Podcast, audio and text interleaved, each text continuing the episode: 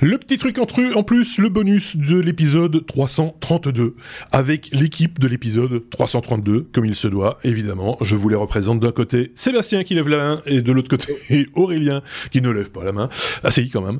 Euh, 15 minutes, montre en main, même un petit peu moins maintenant, parce que je parle évidemment, pour euh, parcourir quelques news supplémentaires dont vous n'avez pas parlé dans l'épisode, parce qu'on n'avait pas le temps, et euh, dont vous vouliez quand même nous toucher quelques mots. On va commencer avec euh, Sébastien, et on va parler de Google qui ferme enfin cette, espèce de truc immonde qu'on appelait la, tool, la toolbar. Euh, il faut rappeler aux plus jeunes, parce que tout le monde ne s'en souvient peut-être pas, euh, ou n'ont pas été envahis de toolbar, euh, de, quoi il, de quoi il en retourne.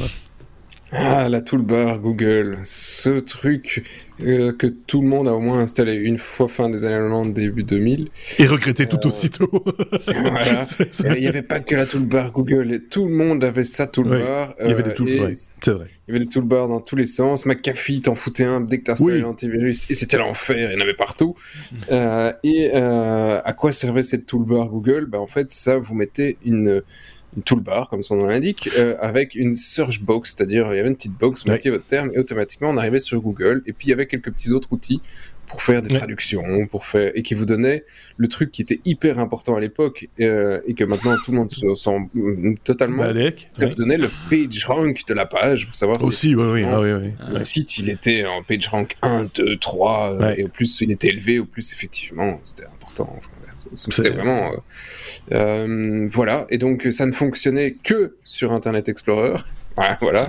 Et comme il n'y a plus Internet Explorer, ça ne fonctionne plus que sur des vieilles machines qui ont un vieil Ouais. Internet Explorer. Donc en gros, ça n'intéresse plus personne. Et c'est là que était ma news, c'est que Google, qui quand même ferme des outils à tour de bras chaque année, aujourd'hui vient de se rendre compte qu'ils avaient encore le site ouvert et qu'ils continuent à distribuer cette Google Cool Bar. Ils se sont dit, Oh, putain, euh, c'est qui qui a le code d'admin de la page? On va le fermer.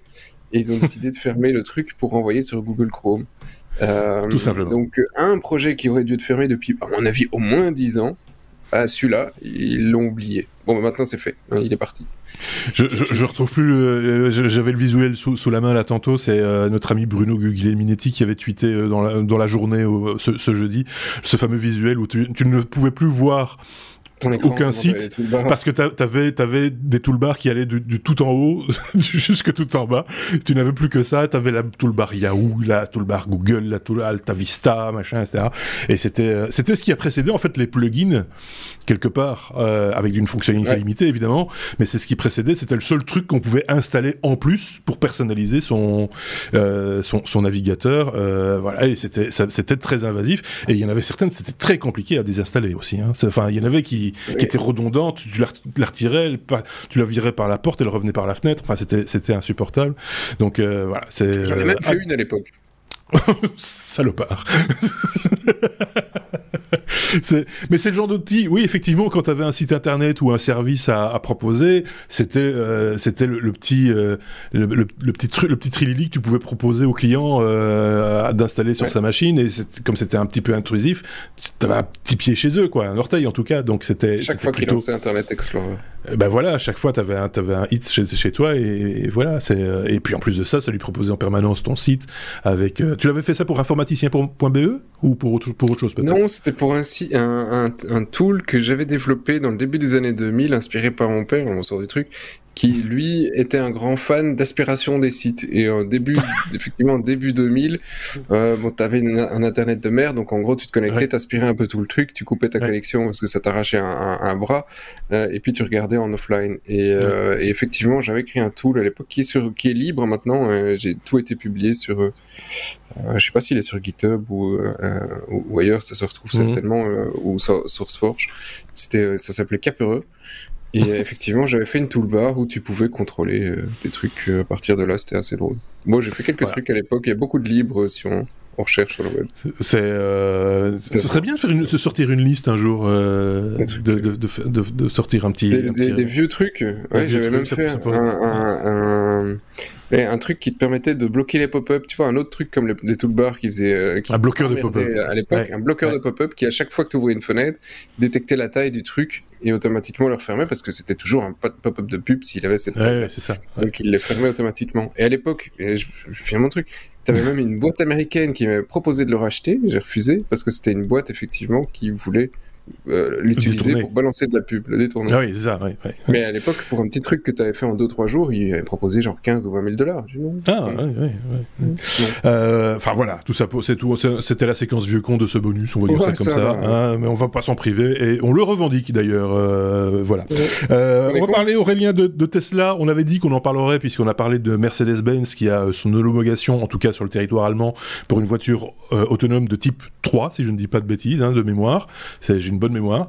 Euh, Tesla qui a suspendu, qui a été suspendu, enfin la vente de certaines Tesla qui ont, été suspendues à l'opérateur taxi euh, G7 euh, suite à un accident. On a des informations, enfin en tout cas, tu voulais en toucher un petit mot quand même, Aurélien, dans ce bonus. Oui, donc samedi dernier à Paris, donc il y a un conducteur de taxi G7 qui n'était pas en service, qui a oui causé un accident, été victime d'un accident, je ne sais pas. enfin, on ne sait pas. Euh, assez grave, hein. il y a eu un mort, 20 blessés, dont certains sont encore entre la vie et la mort. Euh, et, c'est plutôt les taxis G7 qui ont euh, suspendu tous les conducteurs de la compagnie qui ont des Tesla modèle 3.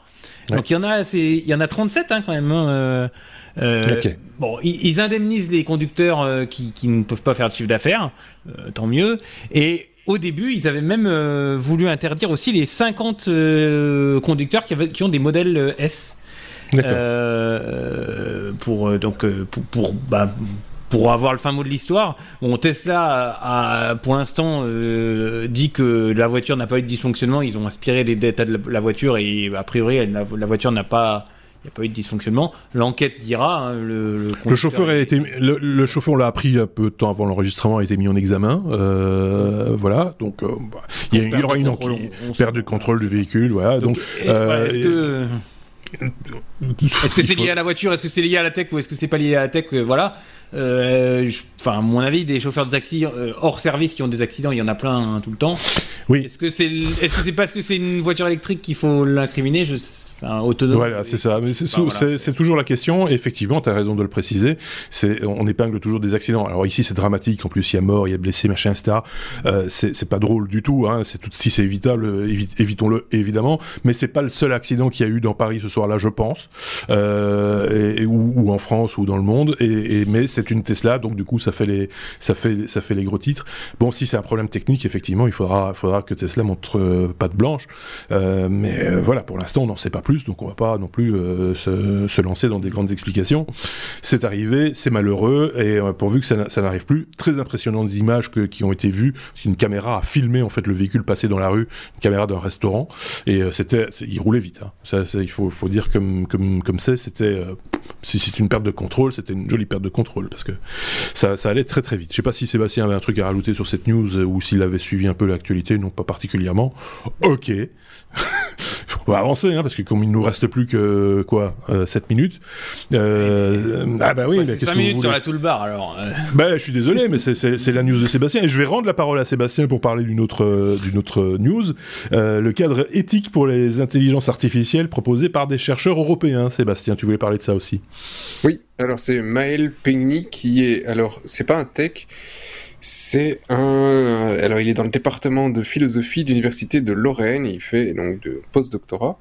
Euh, et ses spécialités, c'est euh, sciences, logique, mathématiques et euh, éthique politique. Donc euh, voilà, on n'est pas directement dans la tech, mais quand même.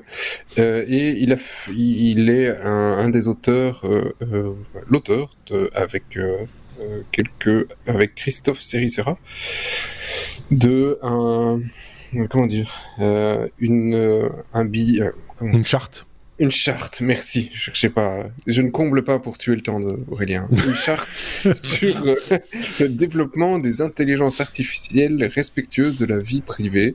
Alors, il y en a quelques-unes déjà. Celle-ci se, se, se, base essentiellement sur la partie développement, c'est-à-dire pas sur l'utilisation des IA, mais sur le, moment où on dit on va la développer, euh, le but étant effectivement de respecter la vie privée, de se poser les bonnes questions au moment où on développe son IA, c'est-à-dire qu'est-ce qu'on va utiliser comme données, est-ce que ces données sont euh, voilà, sont nécessaires, est-ce qu'elles sont toutes nécessaires, est-ce qu'elles sont bien protégées, etc. Et donc il y a, y a, tout un papier, si vous faites euh, des intelligences artificielles, le, truc est, assez costaud, euh, ça vous prendra peut-être une petite soirée à lire, une quarantaine de pages, euh, mais voilà, ça a le mérite d'exister, c'est en français. Euh, et, euh, et, ça a été publié sur Linux FR. Euh, donc, on met le lien. On met le lien. On met, on met, le lien. Comme ça, c'est voilà, j'irai jeter un petit coup d'œil là-dessus.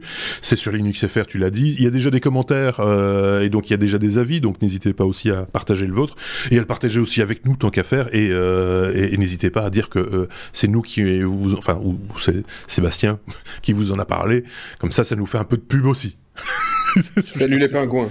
Salut les pingouins. Voilà. Euh, euh, Aurélien, on va parler de, des 10 millions d'Arduino Uno vendus dans, une, dans, sa version euh, mini. Euh, non, c'est 10 millions d'Arduino Uno euh, dans sa version normale. Et ah. pour la fêter ça, ils sortent une version mini. D'accord. Euh, c'était pas clair. oui. Arduino Uno, Arduino Uno, c'est une petite carte avec un petit microprocesseur qui est très facile à coder pour les gens qui veulent bricoler des trucs chez eux. qui est, enfin, c'est pas tout jeune, hein, tout ça. Non. donc c'était une... la carte Arduino Uno, elle fait environ 68 par 54 mm. Il y avait un port USB A à l'époque dessus, hein, de type, euh, enfin USB euh, type A. A.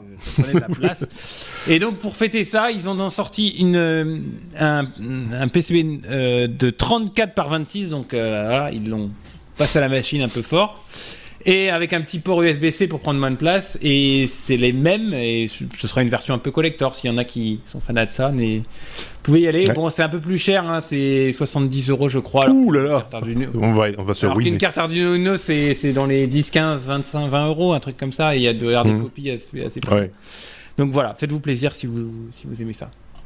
Ça fait, toujours plaisir quand, on a bien bricolé, chipoté ou, oui, ou faire, enfin, faire plein de trucs. Euh, je connais quelqu'un qui est en train, on, parlait entre nous là tantôt d'escape room et qui s'est lancé dans l'aventure et qui euh, utilise énormément d'Arduino pour faire des déclencheurs, faire tomber des clés dans des poutres, des machins, ça.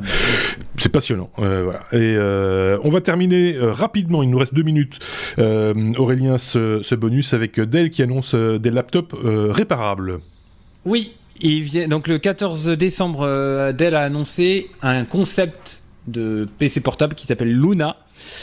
Luna, Luna, je sais pas euh, comment on dit. Euh, alors c'est très intéressant parce que ils veulent que ça soit réparable et écologique. ils diminuent la taille de la carte mère de 75%, ils diminuent le nombre des composants de 20%, ils enlèvent la moitié, beaucoup de vis, et alors ils revoient complètement euh, ça va te faire plaisir, Marc. Il n'y a pas de colle, pas d'adhésif dedans euh, dans le PC portable. Et il revoit complètement l'architecture du, laptop. Notamment, ils vont mettre la carte mère du côté écran, donc euh, derrière mmh. l'écran. donc voilà, c'est vraiment c'est un concept. Hein. tout sera, il y a très peu de choses vissées, c'est tout clipsé ou aimanté ou, ou donc clipsé ou aimanté, je l'ai dit. Des PCB, donc c'est les, cartes électroniques sur lesquelles on vient souder les composants, seront faits à partir de fibres végétales. L'alu sera écolo. Euh, que dire d'autre? Donc, donc c'est, vraiment un concept. Les prochains ordinateurs Dell, laptop Dell, seront euh, équipés de ces avancées-là. Mhm. Euh, moi, je trouve toujours ça intéressant. Et surtout, on avait chroniqué il y a quelques semaines les Fairphone et compagnie. Oui. là, c'est vraiment une on va dire c'est une grande marque, un leader euh, de, laptop. on revient à ce qu'on a connu euh, euh, par le passé. Hein. Ces, machines étaient tout à fait réparables. C'est au fur et à mesure qu'on les a compactées, machin, etc. Et pour des raisons bassement économiques aussi, certainement. On a retiré des connecteurs, on a remplacé ça par des points de soudure, on a remplacé des vis, on a mis de la colle. voilà, et c'est un peu eux aussi qui ont créé le problème. Et là, ils font machine arrière et ils trouvent des solutions euh, un peu plus, plus intelligente, et c'est tant mieux. Je fais juste une, toute petite parenthèse, parce que je lisais aujourd'hui euh, que euh, c'est iFixit a sorti un kit de réparation, en tout cas de démontage de, des Microsoft Surface, qui, sont, qui étaient blindés de colle à une époque, et apparemment c'est un petit peu plus réparable aujourd'hui que ça ne l'était avant. Mais faites quand même appel à un professionnel parce que je pense que ça doit être un petit peu délicat à, réaliser. On arrive au bout de ce, de ce bonus. On a tenu la, le challenge 15 minutes pour vous parler de 4 ou 5 petites news en plus. N'hésitez pas à les commenter, à les partager autour de vous. Merci en tout cas à Sébastien. je sais pas s'il a un truc à rajouter vite fait, vite fait. Non ou non Non, merci. Non, non, merci, merci. merci également à Aurélien. on va se retrouver très bientôt, même s'il est à la toute fin de l'année et que probablement que je sais pas si on va se revoir et que je vous souhaiter une bonne année, mais on le refera bien sûr dès janvier de se souhaiter la bonne année parce qu'on a tout le temps pour ça. Merci à vous de nous avoir écoutés. Portez-vous bien, prenez vous, prenez soin des autres et on se dit à très bientôt. Salut